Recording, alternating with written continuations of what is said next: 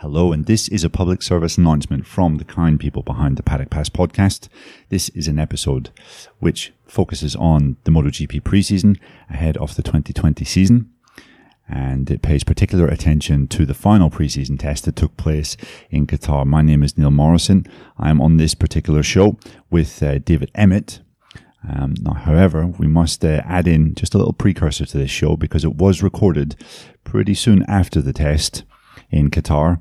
And uh, well, it's going to be going out live on the internet for everyone to listen to at the start of March. And now, obviously, quite a lot has happened since uh, we recorded the show, namely the uh, the quite uh, striking news that the MotoGP race in Qatar will not take place on the 8th of March as scheduled.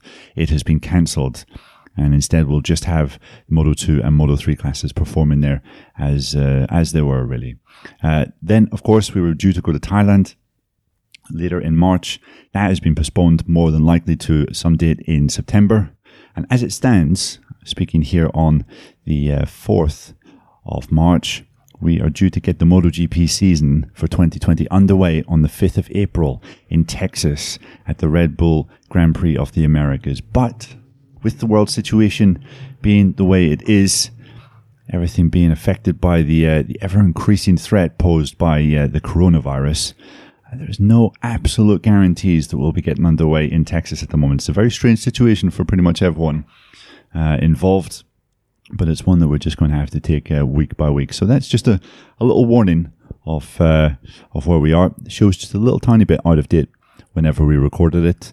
Uh, but there's still plenty of uh, juicy uh, gossip and news, idle speculation as well in this episode that comes ahead. So, from everyone at the Paddock Pass podcast, I hope you enjoy it, and we'll be back with more content soon.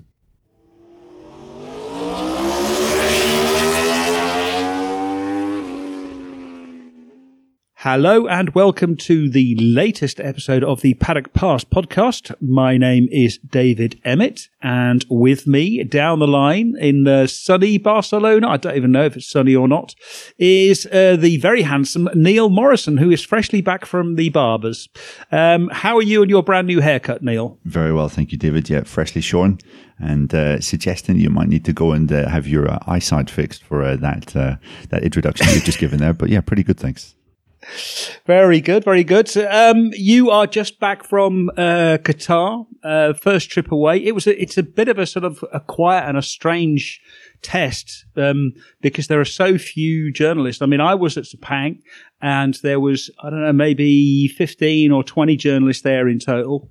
Uh, but you were, there was just a, a, a, tiny little band there, wasn't there? Yeah, there was. Yeah, it was me and uh, three other three other journalists, uh, three TV crews, including Dorna. So um, yeah, it was quite strange being in the media center. I think at one point there were three people from the island of Ireland, north and south, in the media centre, and only two. so I think it's maybe the first time in history that uh, Ireland has been the most represented nation, both north and south, in uh, in one of MotoGP's media centres. So there's always a always a, a positive tinge in these things. Yes, indeed. So the crack was mighty. Yes, exactly. Turned all the way up to 90. exactly. Very good. Um, well, I mean, it's been fairly, uh, it, it, was an eventful test. There was uh, a lot going on. Um, so I think what we need to do is sort of take a look at the tests and and uh, a look forward to what that means.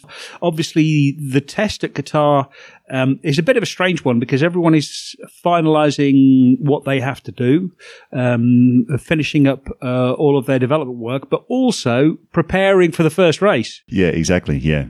Um, but yeah, there was lots of interest there. I mean, um, we saw pretty much who was in good shape. I think uh, Suzuki, Yamaha, uh, they were making small refinements to their packages. Um, Aprilia were obviously doing a lot of endurance tests, reliability tests with their bike, which is still very, very new. Uh, Honda was leaving it very late, very late indeed to, uh, I think even decide on their, their 2020 configuration. Um, and Ducati, I think we're still doing some pretty experimental setups and things, and uh, I'm sure we'll come to this a bit later. But uh, obviously, some pretty um, interesting innovations in that garage, as there always seems to be uh, each preseason that we have. So um, yeah, lots to kind of lots to pick through, lots to keep an eye on, and uh, it was interesting. Yeah, I mean, uh, to start with Honda, as you say, they were very late. They did. They seemed to um, leave it until about the last sort of 30 minutes to uh, figure out um, uh, what they were going to do with their 2020 uh, bike. Um, uh, I think we had uh, approximately three hours of uh, Honda in crisis headlines. Yes. And then Sound after the that, Honda we- crisis klaxon, please. exactly. Um, uh, but then after three hours, it was um, uh, Honda finds magic solution to all their problems. uh, but what what happened? Explain what happened to us.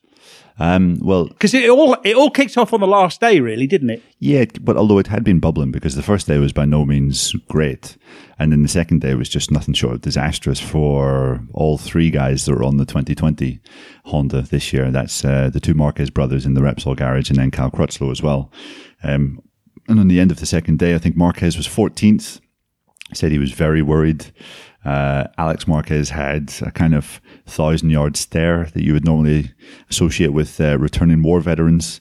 And uh, Cal Crutchlow had cancelled his media debrief, which is usually a, a sign that things have gone spectacularly well uh, in his corner when, yeah, when he uh, leaves the circuit early um, without having done his media duties. So um, yeah, things were really complicated.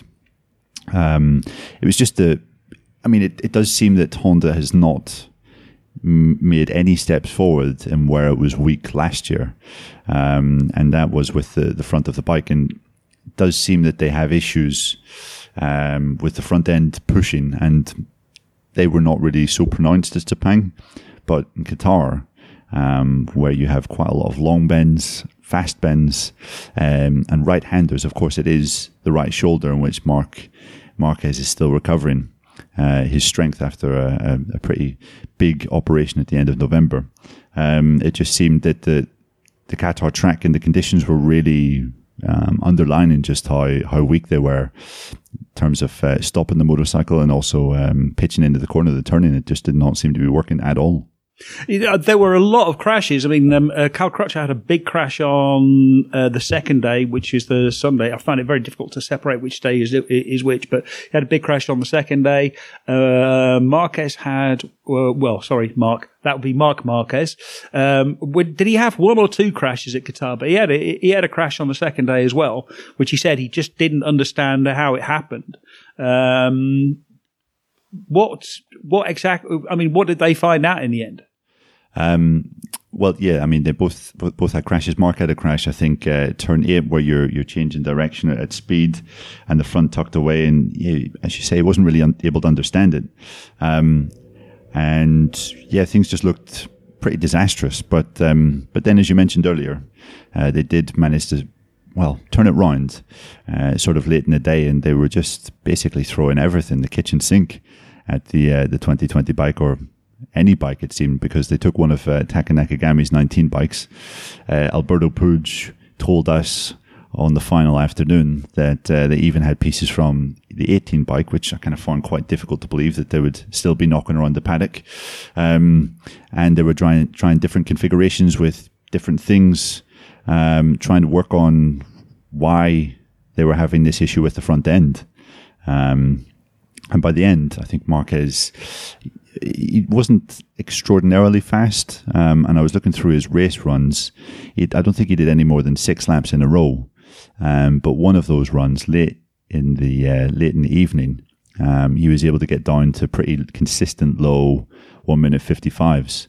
And when you look at uh, the fastest pace of the final day, um, I mean that was maybe Fabio Quartararo aside, that was the the kind of the fastest pace. So you would have to say that Marc for six laps or five laps at, at least seemed to have recovered, um, you know, the speed that we that we expect would maybe be um, podium pace.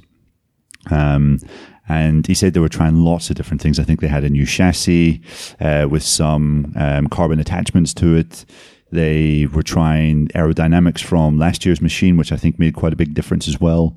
Um, but they said, yeah, there was lots of different things, lots of different setups and, and parts that they were putting together um, to try and, and find a way. And he seems to have uh, he seems to have made some progress. He was certainly uh, very very relieved um, on the final night. And uh, as you say, some of those uh, Honda in crisis headlines were made to look just a little bit uh, premature and silly for sure. I mean, they seem to have got through about six boxes of black paint as well because they were swapping, uh, stealing other people's bodywork and sticking that on them from uh, from Taka garage. A lot of the old uh, uh, old fairings as they were trying out the old uh, the old aerodynamics. It looks like the new aerodynamics. Um, because the thing is, when you're designing aerodynamics, um, uh, you have a model you can you can model stuff on computers and then you put models in uh, in wind tunnels. Uh, but of course, even if you put a, a, put a rider on the bike, it's not the same as when you actually start putting a rider on a bike when he's put, pitching the bike into the corner uh, or, or, whatever. It changes the dynamics of the bike, and it looks like the that new aero, which was a little bit sort of more pointy at the end, uh, at the front. It seemed to be a little bit more angled in the, inside. That seems to be having a big effect on the um, uh, uh, uh, on the feeling on the on the front end as the bike was turning, and that that that seems to have been a big part of it. But uh, Cal Crutchlow was saying that he still had that same sort of pushing into the uh, uh, pushing in into the corners, right? Exactly. Yeah. Whenever he was trying to decelerate, he said that um, yeah, there just wasn't that sort of confidence whenever he was pitching in, um, and um, he certainly was hinting throughout the test that it was, you know, an, an engine issue. Um, he was saying that it, after Sepang, he thought there were maybe two or three things that could have been causing this, but testing at Qatar proved that it was just one thing. And he was certainly quite doubtful as to whether there's any there's enough time, basically between now and the first race, whenever the engines are sealed. Um, that's what ten days away uh, for them to try and uh, remedy this and fix this. And we know that this was an issue last year that they had uh, especially at the start of the year. Marquez managed to find a solution which he just about f- found workable, but Crutchlow was going through the whole year basically feeling that. Um, yeah, I think it was like that engine braking setting um, was just upsetting the front end as ever as as he kind of pitched in. So, yeah, um, the conclusion I would take away from this is that uh, Marc has probably found a setting that can just about work for him. Um, but it looks like it's going to be another long year for the other Honda guys. Uh, Alex Marquez, you know, was nowhere at this test. Really looked like he got lost. And Cal was uh, talking about needing to uh, work miracles once again on this bike uh, to be able to achieve good results. So, um, yeah, perhaps not so surprising to hear that Honda has once again just thought, well, as long as Marc's comfortable, we'll be okay. Proved a relatively uh, successful strategy in the last couple of years. But um, if you're Cal Crutchlow, I can imagine you're feeling slightly frustrated by it now. What can we take away? I mean, what does this mean for the first race at Qatar? Um, obviously, you know, Honda had similar issues here uh, last year, but um, um, Marquez still ended up on the podium. He still ended up finishing up second, just fractionally behind uh, Andrea Dovizioso. Um, where do we think, you know, where do we think they're going to be finishing next year? Uh, at the first race, you mean? At the fir- oh yes, sorry, at the first race. Yeah, yes, I'm getting my years and years and weeks and days and I don't know. When you get to my age, Neil. Yes, yes. One one of us is slightly jet lagged and uh, recovering from long travel, but you'd be yeah, surprised but, but, which one it is. Um, yes, yeah. Well, uh, for, I mean, you're lucky. You're uh, you can get over jet lag, and you can't get over terminal um, uh, whatever it is that's uh, that's affecting me. Yeah, um, yeah. I think it's worth pointing out that um, Honda has always had a bit of a nightmare at the Qatar test. It's very, I think, 2018 in recent history is the only time um, when things were straightforward and we came away thinking, oh yeah, they've got a really settled bike and a really good bike for this year. Um, the other years, it's always been a bit bit more complicated. I mean, 16 was nothing short of a disaster. I think we could actually say that Honda was in crisis at that moment. Um, yet Marquez, I think, finished third in the first race and won the next two. Um, so uh, yeah, it, it's very very difficult to tell um, because going off last year, Maverick Vinales was fastest on each of the three days. Cal Crutchlow was 17th. Dovizioso was 14th, I think, at the end of uh, day three. Dovizioso won the race. Crutchlow was third, and Vinales was uh, unable to, to make good on the potential and one off pace that he had been showing, um, you know, through testing and uh, indeed during the race weekend. So sometimes it does throw up a few misnomers or two, um, but I, I just can't help but uh, get the feeling, judging Crutchlow judging Alex Marquez that you know this is a, a very difficult motorcycle to ride once again, and yes, when you have the best rider of the generation uh, at the helm, he can make the difference. But um, you know, for for mere mortals, um, I think it could be quite quite a tough year for uh, for Honda. The difference for me between 2019 and 2020, last year and this year, I think, is that the, the Honda seemed to be a little bit faster in comparison to the other bikes last year. This year, they seem to have not really made much progress, whereas the Ducati's got uh, got a little bit faster. Uh, the Suzuki has got a little bit faster. The Yamaha has got a lot faster. I mean, they're still much slower than the than the, or they're still slower than the Honda or the Ducati, but you know the difference isn't as uh, exaggerated as it was in the past. Is that going to? It, it it's like they've pulled one of Marc Marquez's sort of advantages. He could um, catch up just using the horsepower on the straights and then manage the corners. And now he's going to have to manage the corners a little bit more. It it feels like. Yeah, it definitely does feel like that because Jack Miller clocked, I think, 355 kilometers per hour on the final day, which is just uh, staggering, really. I think the fastest speed during the race weekend last year was Marquez in the race.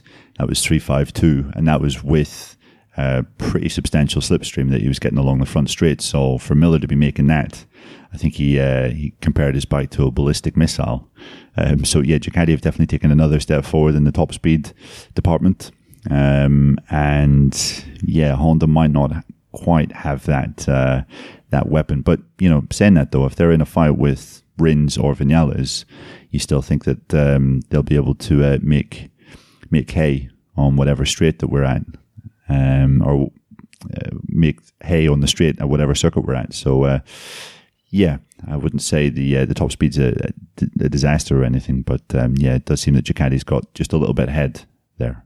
Turning to the Ducati, I mean, I didn't really, even in Sepang, you didn't really get a clear idea of what they were working on. They've got a new engine, uh, they've got a new chassis which turns a little bit better, uh, uh, and obviously they've got this um, uh, well, new, this new, he said, using air quotes, uh, a whole shot device slash squatting device, uh, uh, or what Matt Oxley dubs the shapeshifter, which is uh, basically lowers the rear out of corners.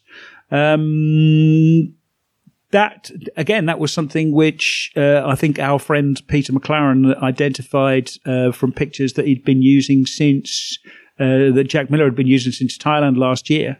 Um, it does seem like uh, the bike is faster. Um, Jack Miller seems to be very happy with the way that the bike is sort of turning and handling, but uh, Dovi was not the happiest person in the world. It felt like he didn't seem he didn't seem particularly sort of upbeat. But or is that just uh, is that just his personality? yeah, no, he didn't seem that upbeat really. Um, yeah, it's I, kind of uh, share your reservations on uh, making any direct calls to to as to what Ducati can do this year because um, yeah, I think up until the final day they were still experimenting with parts and and quite radical setups. I think uh, Jack Miller, sort of, we were chatting to him before his debrief started on uh, the second day, and uh, he said uh, we just need to uh, effing stop uh, trying to reinvent the wheel for once and try and get a setup together. So um, it did seem that um, you know testing was going on right up until the right up until the last with them. And then when you looked at um, Petrucci and uh, Dovizioso on the final day, they did a, a, kind of mini race simulation together on track, both of them riding together.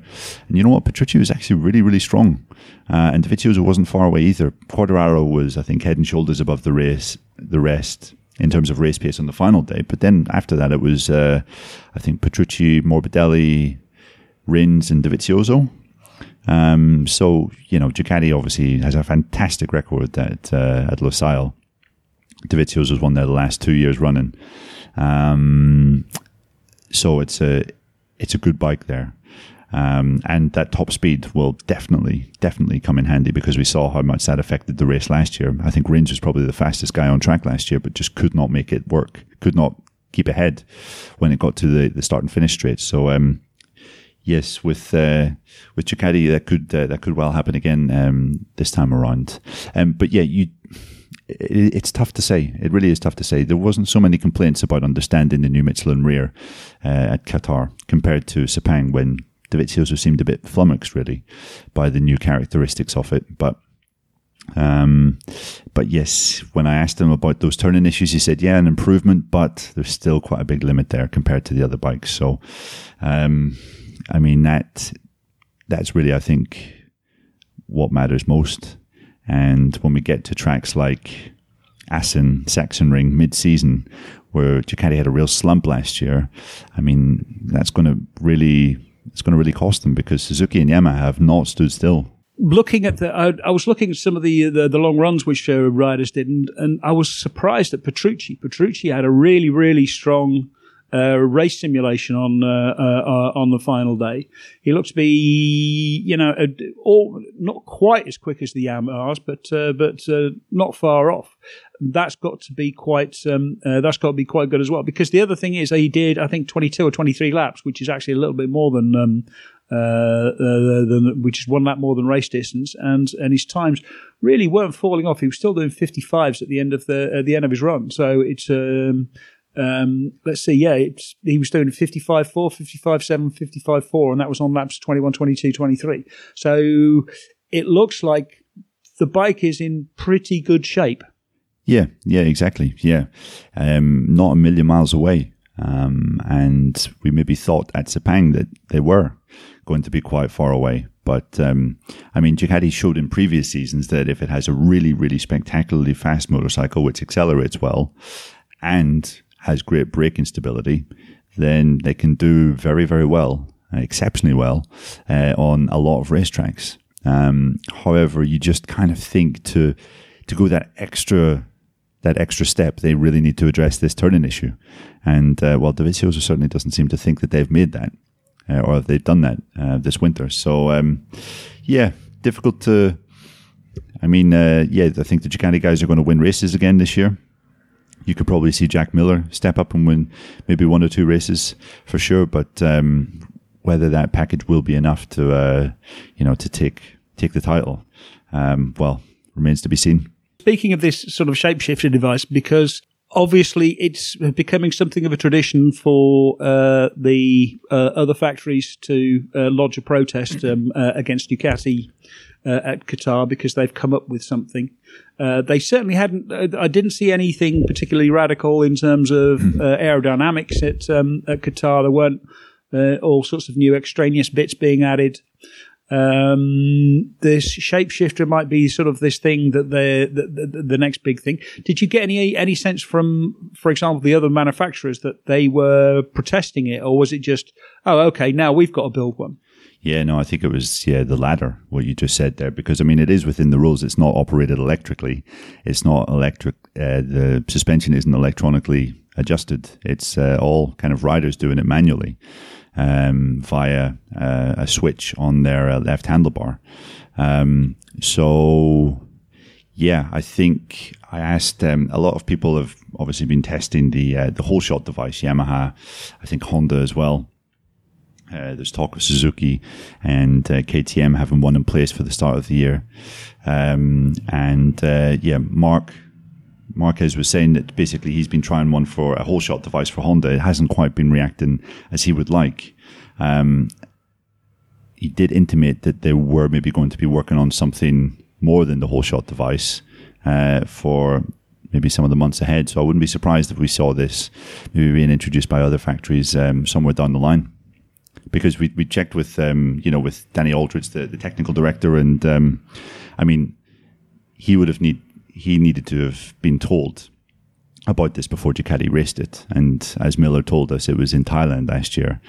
Um, and Danny likes to try and keep things quite confidential. You know, doesn't want to obviously betray the uh, the factory's trust. So he, whenever we showed him photos of Miller's bike on the exit of uh, of certain corners at at Losail, he was trying to act surprised, like, "Oh wow, I've never seen that before." But obviously, you know, he had been briefed. Um, so yeah, um, from his side, from the rules side, yeah, it's uh, it's totally legal. Did you get any explanations for how it worked, or uh, are we left to figure that out on our own? Yeah, the the factory boys uh, were given absolutely nothing away, absolutely nothing.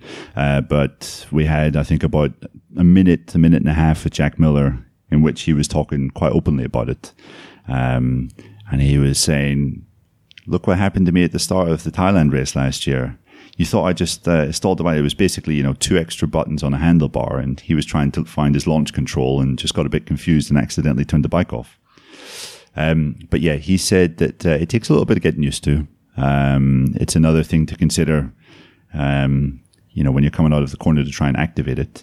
Pecco Bagnaia was saying it's difficult because on a MotoGP bike, straights are so short, um, and you know you have to really try and find the rhythm to get used to it. Um, but uh, but Miller said, yeah, there's a real notable difference um, on corner exit, and uh, just in terms of keeping the front wheel down, it's a fantastic um, anti wheelie device. It seems, and uh, I think that's where well, that's where it's intended to get the biggest gains, and that's where he said he felt the biggest difference. Yeah, I mean, the, of course, the benefit of an anti-wheelie device is that, um, uh, or a uh, a different kind of anti-wheelie device is that you can then have run a little bit less uh, uh anti wheelie from the wing, mm.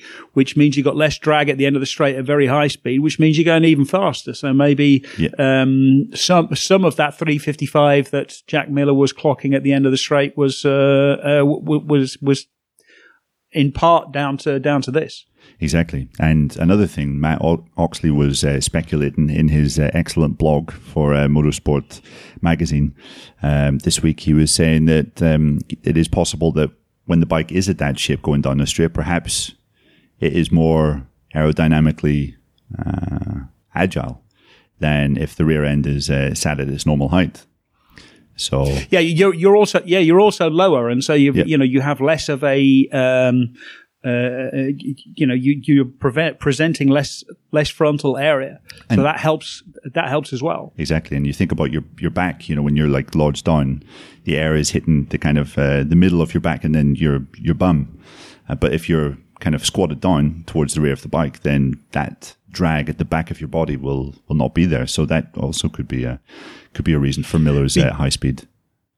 Yeah, and uh, uh, Jack Miller was um, uh, did a very good job, a job of promoting his uh, uh, leathers and helmet brands as well, saying it's one of the most aerodynamic on the grid. Um, um, but uh, w- whether that's true or not, so what what can we expect? Can can Dovi win the race, win the season opener at Qatar again? Is he as he's done for the last two years? Yeah, I think he can. Yeah, absolutely. Um, I think he can, and I think it, the top speed is going to be the the big thing. Uh, I spoke to uh, an engineer that works for Suzuki uh, at the end of the final day, and he said that uh, should Rins, Mir, Quartararo, and Vinales make it into the first turn, qualify really well, make it into the first turn, and somehow magically build one second advantage at the end of the first lap, they can escape for sure. However, as we've seen in Qatar in previous years, that top speed, that, you know, is a really, really long straight. And, uh, well, if Ducatis are able to hit 3.5, 3, 354, 355, I mean, that's a, that's a big obstacle to overcome for uh, Suzuki and Yamaha. So, uh, yeah, I think, I think Ducati's definitely within a chance. Yeah, um, uh, uh, it was interesting because I was looking at Maverick Vinales' uh, top speed, and that wasn't too shabby either. I mean, he was up in the, um, uh, I think his top speed was 345 or 346. Uh, and if you look at Dovi's top speed, it was just under, it was a shade under 350, I think. Um, uh, so it's not as if they were, they weren't like 10k down anymore. They were four or 5k down. And that's a, that's like a, that, that might be enough to sort of stay, uh, stay in the slipstream and maybe try and get past. So it could be, um, uh, it could be a bit of a cat and mouse game uh, uh, uh as well. And the, the question is, is the is the start and finish straight going to be in the right in the right place for uh, you know, is it far enough along the along the straight for the Ducati to actually uh, get past? Should they enter the corner, uh, the, the, the last corner behind someone? Yeah, yeah, exactly. Uh, one of the big mysteries remains, you know, regarding Yamaha. I think Rossi was saying on the second day, um, if he can stay in a slipstream, if he can stay there right with the bike ahead, then you know it means he'll be able to attack. But going off last year, um, he wasn't able to. He wasn't even able to do that. Um, so, yeah, I guess we'll have to see at the at the first round whenever everyone's together on the straight. Um, it's it's quite difficult to know who's riding with who whenever you're looking through the uh, the analysis that you get at the end of a test. Um, but uh, but Yamaha and Suzuki they seem to have made small gains, but I wouldn't say they're they're that much closer. And certainly Miller, he was saying the only bike that he could see that's made real gains on the straight is the Aprilia. Um, so yes, so I don't know. Yeah, I think Ducati are still pretty well placed in that regard. Yeah, uh, uh, uh, turning to Yamaha because they seem to have come out of the test um, as favourite. You know, it's been Maverick Vinales and Fabio Quartararo, uh, the top of the timesheets just about every single day of the test. Um, only Alex Rins and Marc Marquez um, uh, are the only other only other riders to have uh, to have topped timesheets, and uh, obviously Alex Rins on the first day of the Qatar test. Um, just looking at the pace, I mean Fabio Quartararo's race pace was phenomenal, and uh, Maverick Vinales didn't seem to do a, a, you know a proper race simulation either on on, either uh, Sunday or Monday. Um, but even then, his long runs, you know, 10, 11 laps, uh, they were pretty ferocious. They were pretty fast, and and they they didn't seem to slow down at the end either. Yeah, yeah, exactly. Um, yeah, Vinales, I think, was in the 54s more than anyone else combined uh, on the first day. Um, and then, as you said, he didn't really do a, a race simulation on the uh, the days after that, but he was pretty upbeat. Um, I mean, we've called him Marty Maverick on occasions in the past because he does have a, a, tendency to be a bit downcast and a bit gloomy uh, when things aren't going his way. But you know, he does seem extraordinarily relaxed um, and upbeat um, whenever he's talking to us. And uh, well, you know, that's uh, that's that's that's saying you know I think quite a lot about where he is. But you know, he is the the king of testing. Um, the proof of the pudding will be on March the eighth. You know, and I'm, I'm really reluctant to make any any calls that we've that we're going to see a different rider um, than the one we've seen and we've been frustrated by in previous years. Uh, the starts are always a, obviously a, a, thing that he needs to work on the first couple of laps, or something that he needs to work on. He seems to have spent a lot of time uh, trying to address that in testing, um, but whether he'll be able to make it work on a Sunday, uh, we're going to have to wait and see about that. Speaking of Maverick, uh, Maverick Vinales' move, um, uh, our friend Tammy Gorali um, went through, I think, uh, Maverick's debrief on the second day, and he managed to say the word happy uh, about 10 times in, in the space of about three minutes, uh, which is virtually unheard of. Um, uh, obviously, have been working on this. They also, they've, they debuted their uh, whole holeshot device, which seems to work similarly to the Ducatis in that it lowers the rear of the bike. Um, they debuted that at Sepang and they tested it again at uh, Qatar um, did anyone give any feedback about that? Did they talk about that at all? Um, yeah, there was you know some positive comments, but nothing too definitive. They weren't really willing to give that much away. Um, I was speaking to someone who was down in pit lane uh, on pit on the pit wall actually, uh, watching the uh, the practice starts because that's where they would go out at the end of uh, each day after the test had finished for ten minutes and do some practice starts around the track. Some of them were uh, were basically on the grid. And uh, yeah, this person was telling me that Vinales' starts were really not very good compared to the others. So, you know, that's why I'm quite reluctant because, you know, you could quite easily foresee him qualifying on pole again and then ending the first lap in eighth or ninth. And it's just, then it's the same old story, really. So, um, yeah, everything looks good. I mean, you have to say, if you look at it, if you take a, take a step back and, and look at the, the entire situation, um, you know, think things could not be more ideal for Vinales right now. I mean, this really is his big chance. Um, you know, he's he's finally part of Yamaha. You could say he's Yamaha's lead rider. The factory's in a really good place. Everyone seems to be pulling in the right direction. He's got his contract sorted for 2021 and 2022. Honda struggling just a little bit. Ducati don't seem to have made many big steps forward. He's got a settled team. He's got his own personnel that he wants in his side of the garage. I mean, everything is there for him to to, to at least fight for the championship this year. Um, and now it's up to him to do it. Yeah, now all he has to do is deliver. The other rider that really made an impact was Fabio Quartararo. I mean, his his race simulation was just ferocious. Um, he didn't seem to have any problems. I think he was still doing 54s at the end of his long run.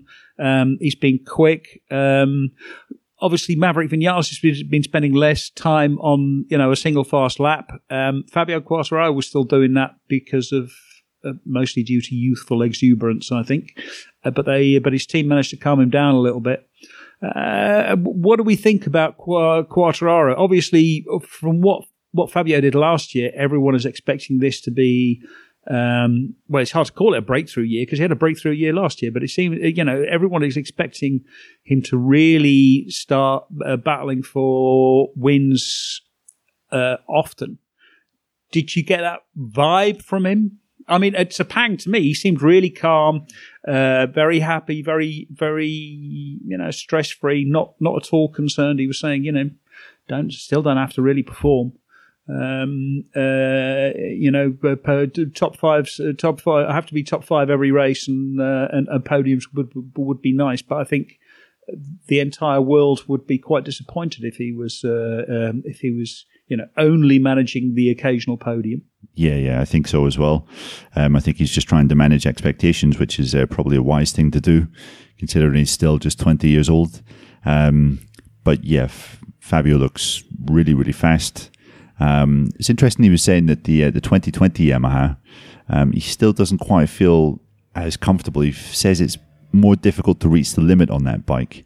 Um, and indeed, he said he was quite thankful that he made his rookie campaign on the 19M1 because that was a bit more soft and docile, whereas this seems to be, I don't know, just. Um, he, didn't really go into specifics, but he said just um, yeah, quite difficult to, to push to the absolute limits. But I mean, if you look at the the speed, he's been as fast uh, throughout preseason testing on the 20 bike as he was, you know, towards the tail end of last year. So it certainly hasn't affected him in that regard.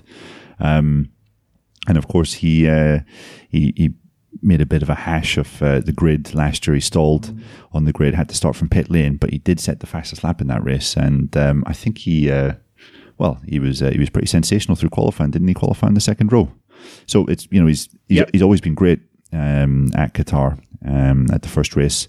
Nearly won his first race in Moto 3 back in 15. I think he impressed in his Moto 2 debut two years later. I think he was inside the top six in his first race, maybe top eight. So, you know, it's a track that he really likes, suits the Yamaha. Um, so I think he'll be there as well. Yeah, I mean, the, the interesting thing about the Yamaha was I heard at uh, Sepang a whisper. Someone had overheard some uh, Yamaha engineers talking about the uh, about the new bike and saying, "Oh, it won't turn, it won't turn." Um, but there doesn't seem to be much evidence of it not turning because it's blooming fast for a bike which doesn't turn. Um, there is one Yamaha rider who seems to be struggling a little bit more than the others, and it's it's not Franco Morbidelli on the um, uh, uh, on the uh, tuned up 2019 bike. No, it's uh, Valentino Rossi on the 2020 bike. Um, Rossi, who was full of uh, laughter and cheer after uh, the second DEF testing in Qatar, really upbeat. Things seemed all well in his world because he was fast, he was consistent, and then he started doing longer runs on the final night. And lo and behold, um, he found that yeah, just the uh, conservation of the rear tire wasn't really working. Um, rear tire started spinning up and just uh, losing grip. Um, yeah, kind of around 10 laps in.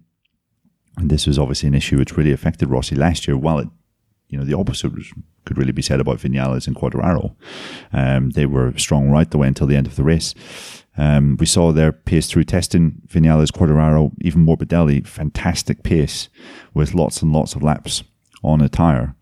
But uh, Rossi, not sure what uh, what the problem is. I mean, he's changed his crew chief. It's a new bike, but that issue remains. And he did say that he was quite worried uh, by the developments on the final day. So, yeah, quite uh, quite tough to hear that if you're uh, if you're a Rossi fan and you're you're kind of crossing your fingers that he'll be uh, extending his stay in MotoGP uh, beyond this season.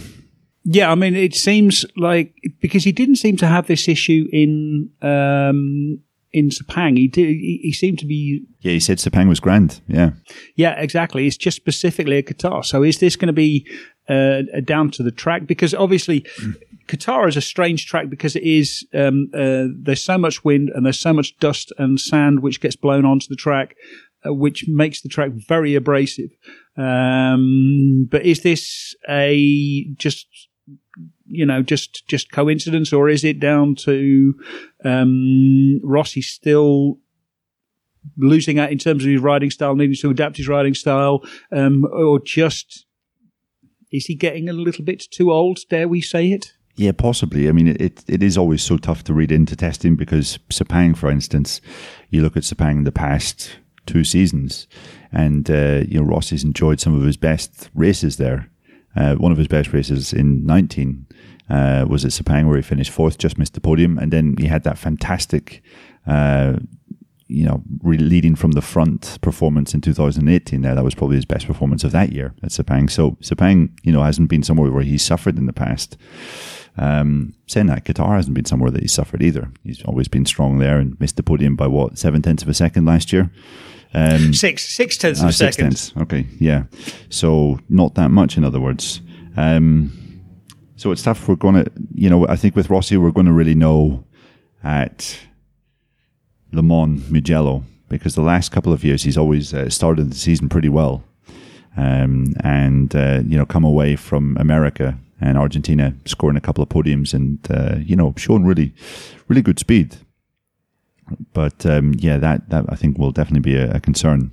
Um, and it's the fact that they just don't know what the what the reason is. We know Rossi's a bit taller and a, a bit heavier than the likes of Quartararo and Vinales, um, but you know, for this to still be a real issue, um, yeah, it's concerning.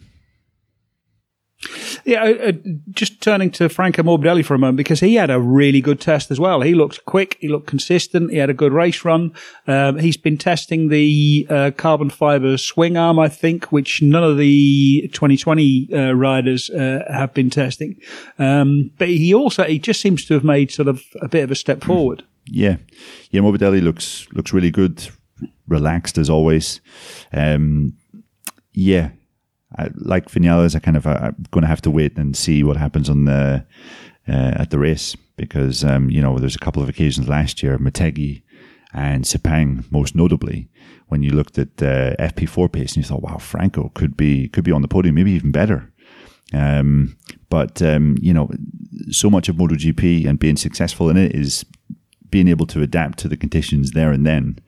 And it seems that Franco, kind of like Vinales at the start of a race, um, you know, it does take him a bit of time to, to come to terms with the characteristics of the of the track. Uh, obviously, after Dunlop, sorry, obviously after uh, Moto Two has been out, laid lots of Dunlop rubber down. Um, but yeah, in terms of pace, he was. I mean, a few few riders were as good as him at the test. So yeah, it's going to be really interesting. Yeah. I think next up we have to turn to uh, Suzuki um, they seem to be in pretty good shape. Joan Mir has made a huge step forward. You know, as you expect in, uh, from a rookie, he was he was pretty strong at the end of last year, uh, and uh, since the beginning of this year, he's been very very quick, and um, uh, he's starting to be a bit of a concern for his teammate. It feels like. It does, yeah.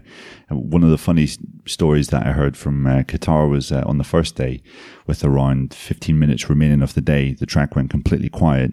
It looked as though everyone had uh, done their work for the day. Joan Mir was fastest in the timesheets.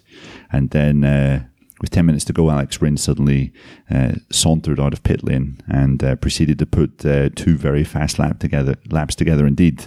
And I thought, oh, you know, it's uh, it's Rins obviously qualifying was an issue for him last year. He's trying to trying to do a bit of practice in that front. But what I heard from uh, one or two people in Spain was that it was uh, primarily with the purpose of uh, demoting Joan Mir off the top of the uh, the timesheet. So uh, yeah, there seems to be a really nice little rivalry developing in that uh, in that garage between the two Spaniards. And yeah, Mir has certainly given uh, Rins some some food for thought. Do you get the sense that, um, as you know, as we were saying, they they had real problems with qualifying last year, um, the bike was fantastic, and the way that you know Alex Rins could literally ride around the, the outside of people was almost embarrassing. Um, but uh, they just couldn't make the thing go fast over a over a single lap. It, it, it certainly felt at Sepang that they'd made a step forward here. Um, what about Qatar? What did you what did you feel there? Uh, well, you know, Rins was fast um, at Qatar, but um, certainly speaking to people from uh, Joan Mir's crew, uh, they were quite yeah, a bit frustrated that um, that pace over a single lap uh, was still lacking. Um, they said, you know, we know that uh, Suzuki is really good at conserving its tires. Apparently, Mir was doing um, perform- like lap times on a rear tire which had 25, 26 laps on it. That were still really, really competitive. But it's that, um, yeah, it's kind of getting the most out of the new tire, which uh, is proven to be quite problematic for him. Um, so yeah, I didn't get the impression that they had made big strides with that. No. Um, one interesting thing was apparently at Sepang, uh, Sylvain Guintoli uh, had a new chassis to test. After the first day, he said, "Guys, this is really quite a big improvement." But they only had one chassis, so they give it, I think, to Rins a day and Mir a day, and both of the guys said it was quite good. So when we got to um, to Qatar, there still was only one chassis and uh, it was given to Alex Rins for the whole test. So um, yeah, so he was pretty happy with that. And apparently, for the start of the year, I think Mir is going to continue with the uh, let's say the current chassis, uh, the one that he's been testing with. Uh, and some people in Mir's garage believe that that chassis that Rins has could be worth up to two tenths a lap. So uh, yeah, so they were pre- they seem pretty confident that once uh, Mir got a hold of that new chassis, then um, well, he'll be really knocking on the door. Uh, certainly off his teammate anyway. Yeah, and again, it's uh, how shall we put this delicately? It's uh, interesting that um, uh, uh everything is going to Alex Rins' garage, and I'm sure that's got nothing to do with Alex Rins demanding um, that uh, nothing go uh, go to the other side of the garage if it's if it's a bit of an advantage. I mean, it, it's a problem for Suzuki because they're such a small factory that it's it, you. I mean, you think it's easy welding a frame, but it it's not. It's very, very specialized uh, work, uh, actually doing it, putting it all together and making sure that it's exactly the same every single time. Um, the, the, the, the, tolerances in racing are much, much uh, smaller than they are in, in, in production bikes. So it's not that much of a surprise that they, that Suzuki can't produce these things, you know, just, just churn them out. Um, but it does feel like it's uh, almost starting to hamper them a little bit just because of uh, just because they you know that they, they can't produce these things to order. Yeah, yeah, yeah. But it was interesting speaking to both those guys um, during the test. Obviously, this new Michelin rear tire has a bit more edge grip, um, and the Suzuki guys were saying that basically just you know we we heard so much that last year's bike turned on a sixpence saying that even in that department, they feel they've made a step forward over the winter. Um, part of that might be because of the rear tire. Um, but um, you know, if you thought you saw some spectacular feats from Rins last year, you know, riding around the outside of guys and, and pulling off moves where you le- least expected it, um, you know, I think we're going to see something similar this year. Um, and yeah, what I mean, last year we saw Rins and Mir, I think, up at the front of the Qatar race. Um, you know, I think yeah, you would definitely say Alex Rins will be in contention for a race win. Uh, so, what do we expect to see the Suzuki's do at uh, at Qatar? Are they, uh, you know, they, they seem to have close to the race pace of Vinales and Quartararo. Um, are we going to see them managing to, you know, succeed, do as well? I think so. I think so. Yeah, I think we'll uh, we'll see them up there certainly. Um, it, yeah, as you said, David, like it's always such a strange race in Qatar, isn't it? You know, with the, with the track conditions, sometimes riders trying to conserve rubber. Um, last year, Dovizioso was making his way to the front and then deliberately slowing the pace down. I was actually just looking at the uh, the race pace from last year, and at some points they were doing like 56s, whereas at the test there they were doing you know high 54s. So you know, uh, so much depends on strategy and, and, and tire conservation. Certainly, what Michelin have been saying um, is that the kind of race we saw in Qatar last year, a big group of guys uh, together, basically not willing to, to, to burn up the, the rear tire too much. Basically, they, they won't have those concerns this year because Michelin are really confident they've made such a, a step forward in terms of uh, rear tire endurance. Um, so yeah, so it's I don't know. It's uh, it's really tough to. I'm looking into my crystal ball at the moment. I'm not really getting anything too clear right now, but I do have the I do have the impression that Suzuki will be up there and competitive. Yeah, except you need to give your crystal ball a bit of a polish, Neil. Um, the um, uh, uh, speaking of polishing, uh, Aprilia. Uh, I'm glad you said Aprilia that. were. The, the Aprilia made a huge step forward in uh, in Sepang. The new bike is obviously a lot better, um, but it did sort of have a little bit of a tendency to uh, to blow up. Um, or well, no, not blow up, but uh, certainly um, it didn't like it. Uh, it didn't like trying to do twenty laps. Um, uh, again, the Aprilia, uh, the, the Aprilia was fairly competitive in um, in Qatar, but again, there seemed to be it seemed to have a lot of problems. We saw Aleix Espargaro um, have a bit of a lie down. Um, uh, Bradley Smith putting in a lot of laps. What can we say about the Aprilia, about where it is? I think we can say that you know the potential of the bike is very, very high indeed. Um, probably on a good day, it can be a top six bike in MotoGP without you know crashes or, or mechanical issues. Um, however, with the bike essentially being finished a month ago, um, I think we are likely to see uh, maybe some reliability issues, maybe a loss of performance uh, towards the end of races, um, possibly some kind of um, really up and down showings. You know, good at one track in certain conditions, and then you know wildly off in another. Um, but I think you know by the end of Qatar, Aleix was uh, was pretty satisfied um, because the the first day um, he said he rode out of pit lane and almost immediately was posting one minute fifty four lap times, which is very competitive. But when the uh, the sun went down and the temperature cooled, um, he was miles off. And then the next day, he said it was the exact opposite. He was miles off during the day, but when it got cooler, suddenly it became competitive again. So it's you know, it's a very new motorcycle. They're obviously still trying to understand uh, how it reacts to these conditions. Um, he was pretty consistent on the final night, though. Um, but Bradley Smith was basically just there, uh, and I think his uh, he was doing race runs on the first day, so I think he said that, that that demonstrated what his role was at the Qatar test, and that was just to make sure that everything on that bike uh, could perform well after 10 laps, after 15 laps, after 17 laps, and there was no loss in performance. Um, and uh, yeah, I think I, I was messaging you during the test, David, whenever Bradley was actually coming into the pits after one of those long runs.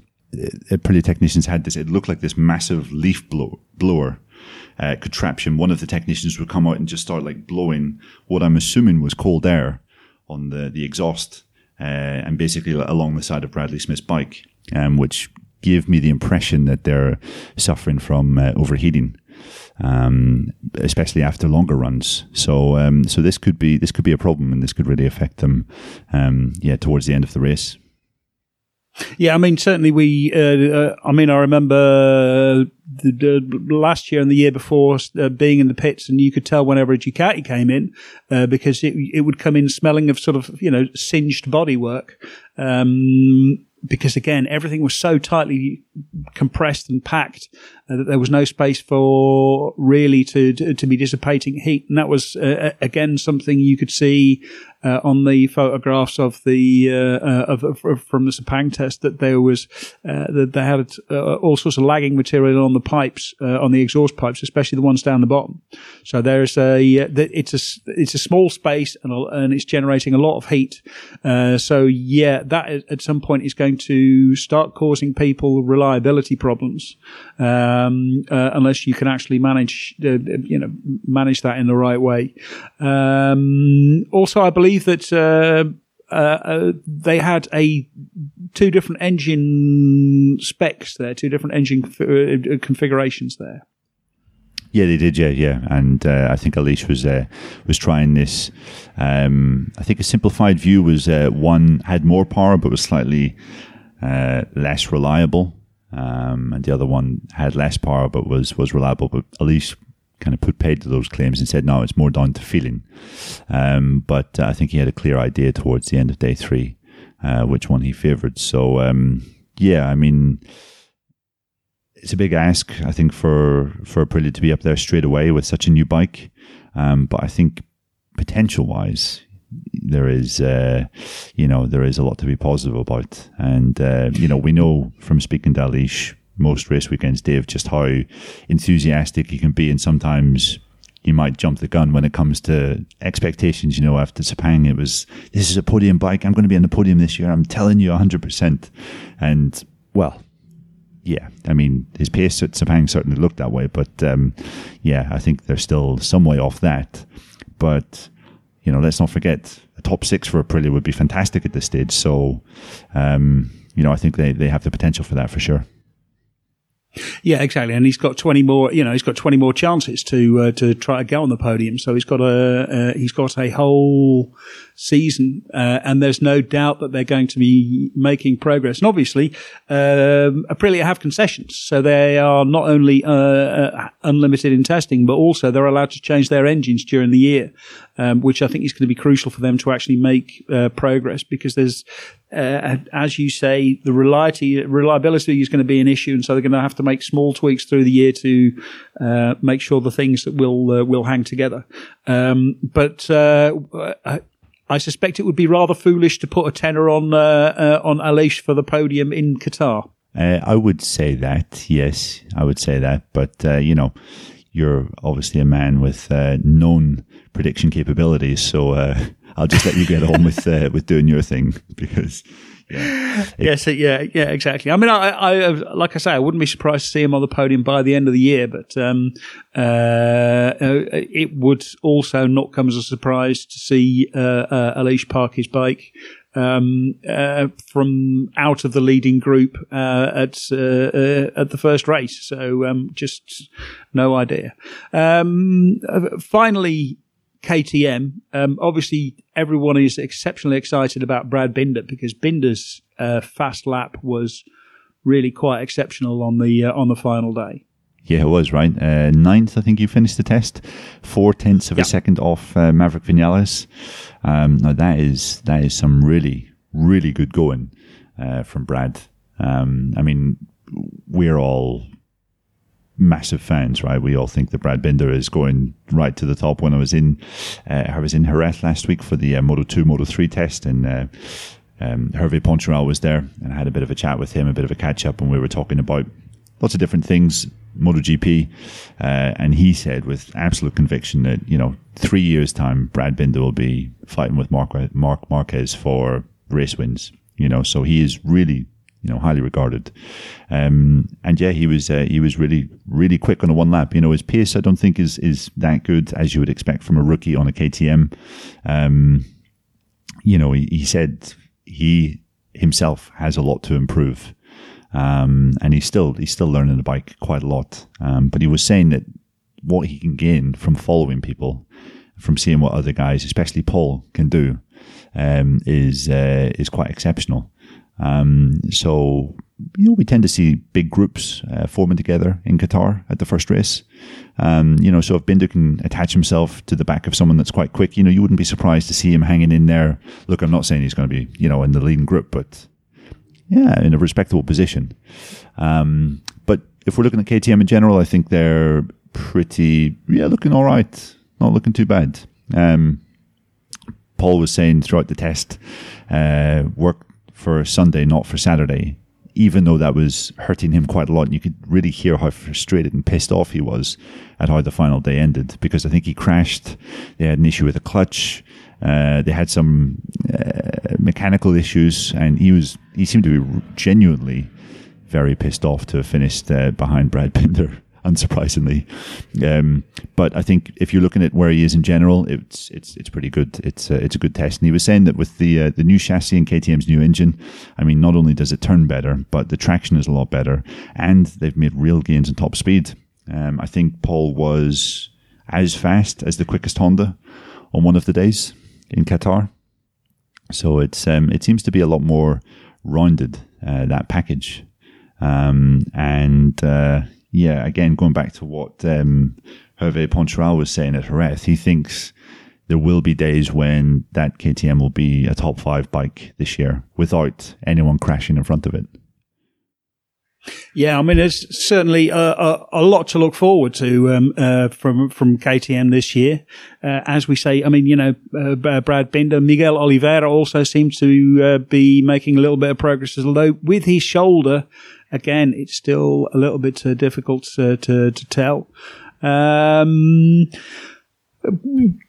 where do we expect sort of KTM to finish on the fire uh, uh, at Qatar on the in the first few races? Are we going to be? I mean, they've got to be top tens, right? Yeah, yeah. I think uh, top ten.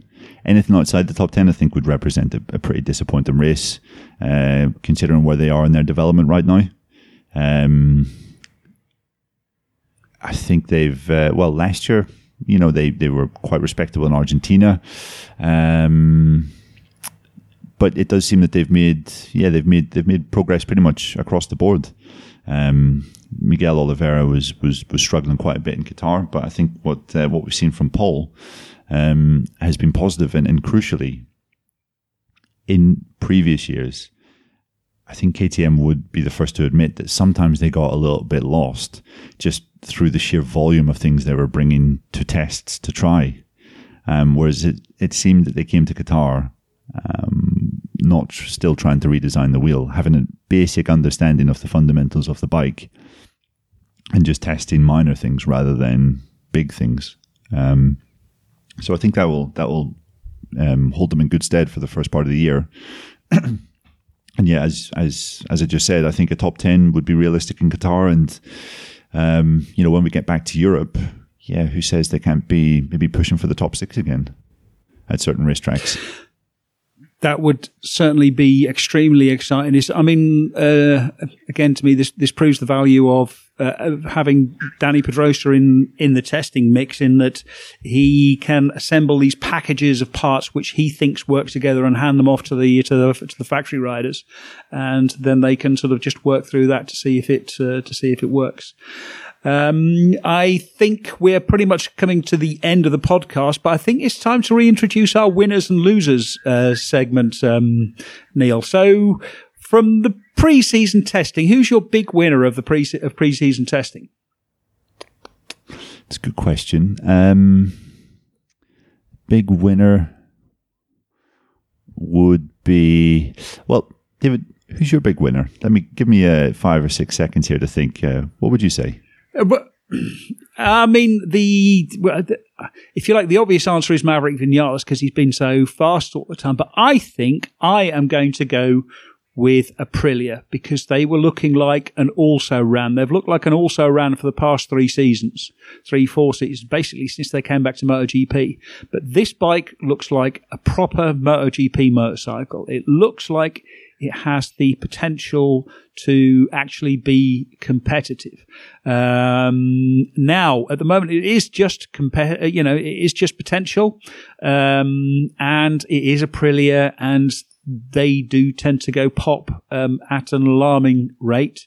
Um, but it really does feel as though this is the bike which could actually get on the podium. This is a bike which could actually, uh, uh, in the right hands, be competitive and maybe even tempt away uh, a big name rider, someone who can really make uh, uh really make the difference between you know sort of uh, winning and, and and fighting for the podium. So uh, I uh, I'm really quite excited about uh, about seeing how how Aprilia develops over the over the coming season. Yeah, I think that's a good shot. Uh, I'm going to go with uh, Suzuki after uh, contemplating the question for a little while um, because they've had a really solid preseason. Alex Rins uh, looks like he's refound his mojo after a bit of a subdued end to last year. Um, I wouldn't be surprised to see Rins hitting podiums from the first race.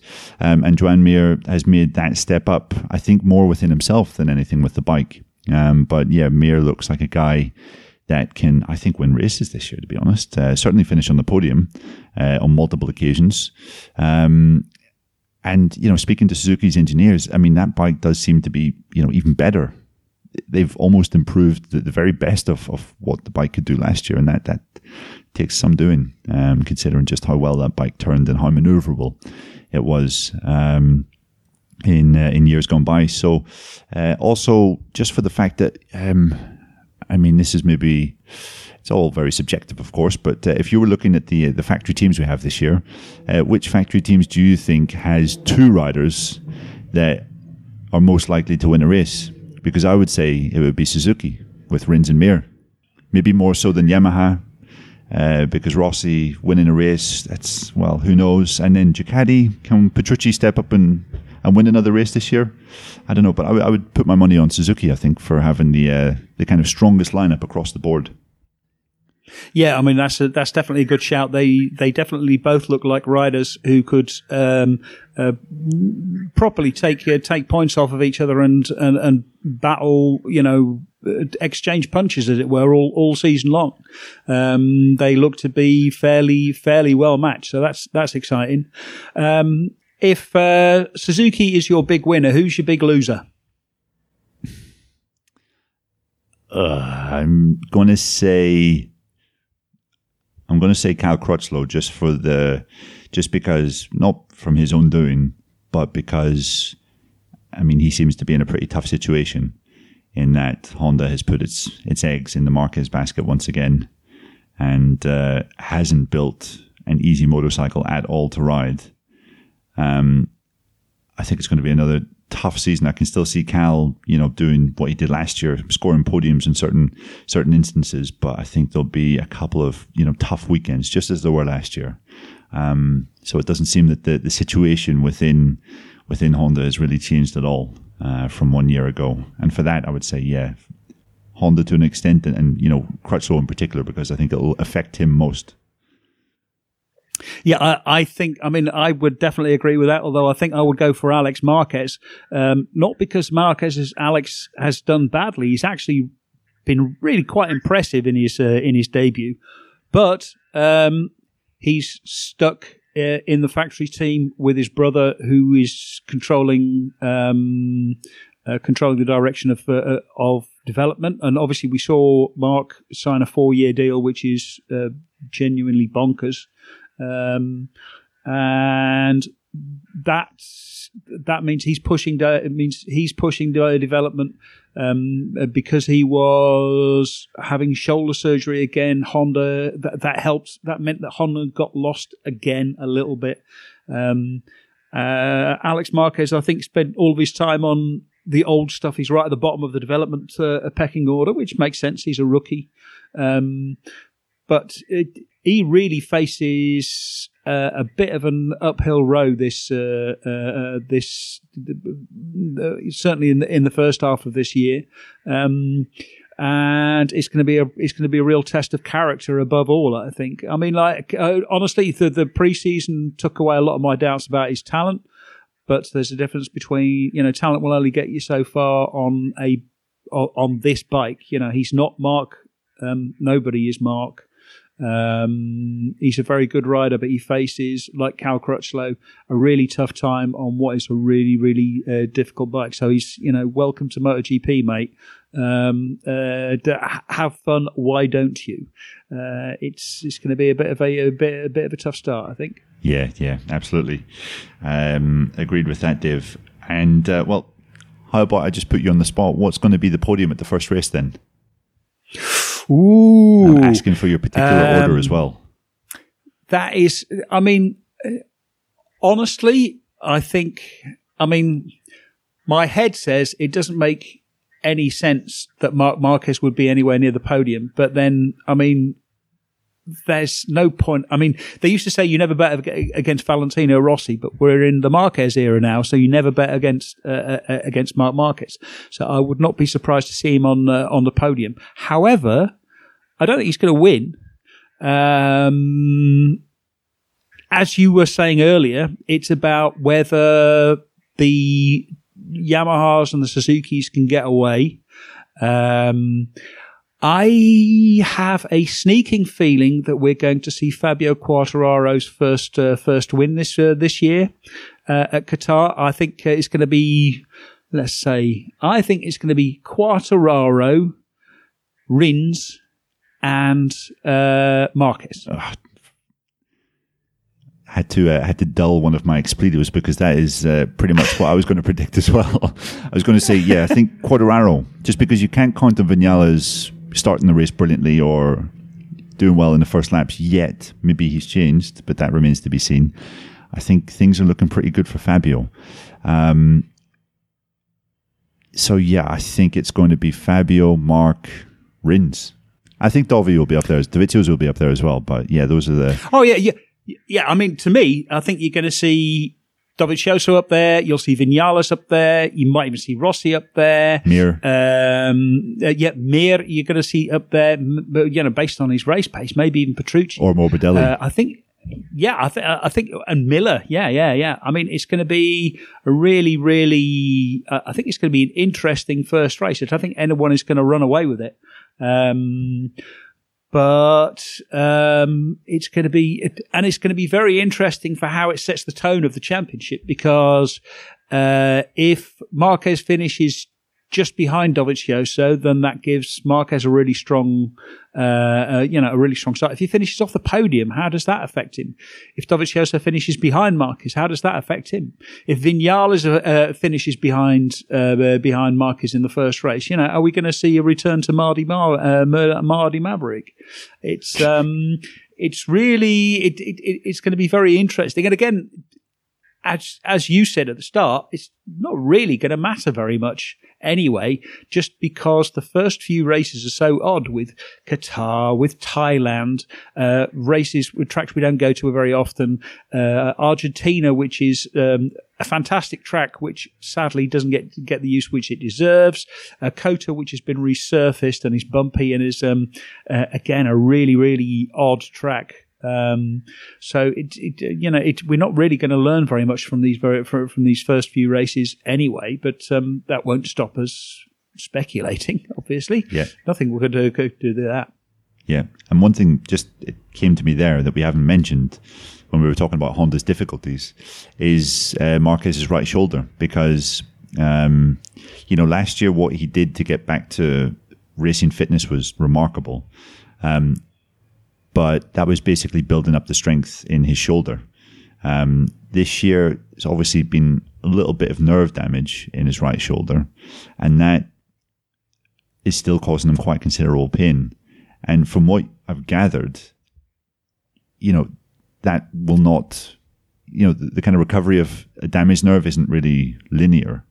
So the kind of he's been, been able to build up the strength of of the shoulder okay, but from what I gather, is still causing him quite a lot of discomfort. And crucially, that's in the right shoulder. So, um, aside from COTA, all the other tracks that we go to, the first eight races of the year, nine races of the year, are clockwise. So majority right corners. So that you know that could play into it as well. You know, but we're we're talking about Marc Marquez here uh, a guy that's riding at the absolute peak of his powers. So I, I, still expect him to be up there fighting for podiums from the start. But um, yeah, something to something to consider. And of course, the other the, the other thing is that uh, uh, last year we had a couple of big breaks. We had, uh, uh I think, three weeks three weeks after Qatar. We had three weeks after Jerez or, or before Jerez between um, uh, COTA and Jerez. Um, uh, this year, with Thailand being moved, um, then it means we've got you know a race every two weeks. So that's a lot less recovery time. That extra week, free weekend just to rest and really work on strength and fitness makes a big, big difference. So I think that, that that's going to be a factor. And then there's the coronavirus. So um, uh, by the time you listener could be hearing this, you could be um, uh, it, we could be sitting at home still. We still have no idea how that's going to play out. As far as we know, everything is going to go ahead as normal. Um, but it's down to governments and the restrictions they decide to put in place or not. That's going to be that, that's going to be the big uh, the big issue, I think. Yeah, certainly. When you see, for example, Dave, just before we recorded this, there was news that um, the uh, Six Nations rugby game between Ireland and Italy has been uh, postponed. Um, because of uh, because of the outbreak of uh, the coronavirus in Italy, and you know, just so happens that quite a lot of the paddock comes from Italy, including lots of teams and factories, equipment, personnel. Um, yeah, so yeah, who knows? Who knows? We don't want to we don't want to idly idly speculate, but um, yeah, this could this could have a real impact on the start of the year. Yeah, because some of the uh, uh, some of the Italian uh, uh, team members were staying out in Qatar uh, because you know they all come from the north of Italy, where this uh, where they um, where the outbreak seems to be, and a lot of the Japanese team members were staying as well. So yeah, really, I mean there is nothing sensible we can say about it other than that it is a completely unknown factor and could be a real wild card. Um, we you have absolutely no idea how this is going to play out, so uh, we shall we shall have to wait and see. Um, last question, Neil. Are you excited about the start of the season? Yeah, I really am. Really excited, Div. Um, you know, two two and a half long months. You know, you get to the end of a year and you're a bit tired, uh, a bit exhausted uh, a bit drained of uh, of energy and enthusiasm. But um, you know, getting back to Jerez for the Moto Two and Moto Three test last week, there was lots of interesting storylines there. Um, the same can be said for um, for MotoGP in Qatar. I think it's going to be another really exceptional year uh, of racing. I think there's a there's a clear favourite. Um, but that is not to say it's not going to be closely contested and exciting. And when you consider in Qatar, I mean, the top 12 riders were covered by less than half a second if anything, things have got a wee bit tighter um, in MotoGP when we compare it to the past few years, and that that really is going some. Um, 20 riders covered by 1.4 seconds, 20, 19 riders covered by 1.1. I mean, yeah, it's uh, there's not a lot in there, and uh, yeah, I think um, I can see maybe seven seven riders, maybe eight if uh, conditions go right. Eight riders uh, winning races this year. Um, yeah, I think it's going to be another good one. Yeah, same. Absolutely excited. I don't think it's going to be another 2019 where Marc uh, sort of quietly runs away with it. Um, I think it, it, doesn't feel like Honda have made the step forward that, uh, for example, Suzuki and Yamaha have. Uh, the Ducati's good uh, is going to be difficult. And, you know, the championship is going to be a bit of a mess just because it looks like there are so many riders who could be competitive. You know, Fabio is, uh, is competitive from the start. That, that, um, mixes the championship up. Uh, if Vinales is quick from the start, um, you know, he's, he's obviously going to be a favourite to, uh, to to take the fight to Marc, but it could be difficult just because there are so many other people who could be getting there um, in, in, in, the mix. So um, yeah, I think um, I think we're both going to be as uh, as eager as uh, as eager as schoolboys on a first date uh, when we uh, when we by the time we get to Qatar. Um, so you actually managed to get a date when you were a schoolboy. Better than me. Well, mate. yeah, but it, it, it wasn't school I was eager about, Neil. or although possibly my uh, my English teacher, I was quite excited about um, uh, about my English teacher, but um, that's that's a story for another time. Um, you should ask uh, next time you see my good friend John. You shall have to ask him about uh, about our English teacher. Yeah, that'll be a, that'll be another podcast episode for Patreon subscribers. yes, that's right. Yes. Yes, Paddock Pass podcast, the Triple X edition. Behind the paywall. Right. Um, uh, Thank you very much indeed, uh, Neil Morrison. Um, thank you very much indeed, uh, listeners the, this was the Paddock Pass podcast.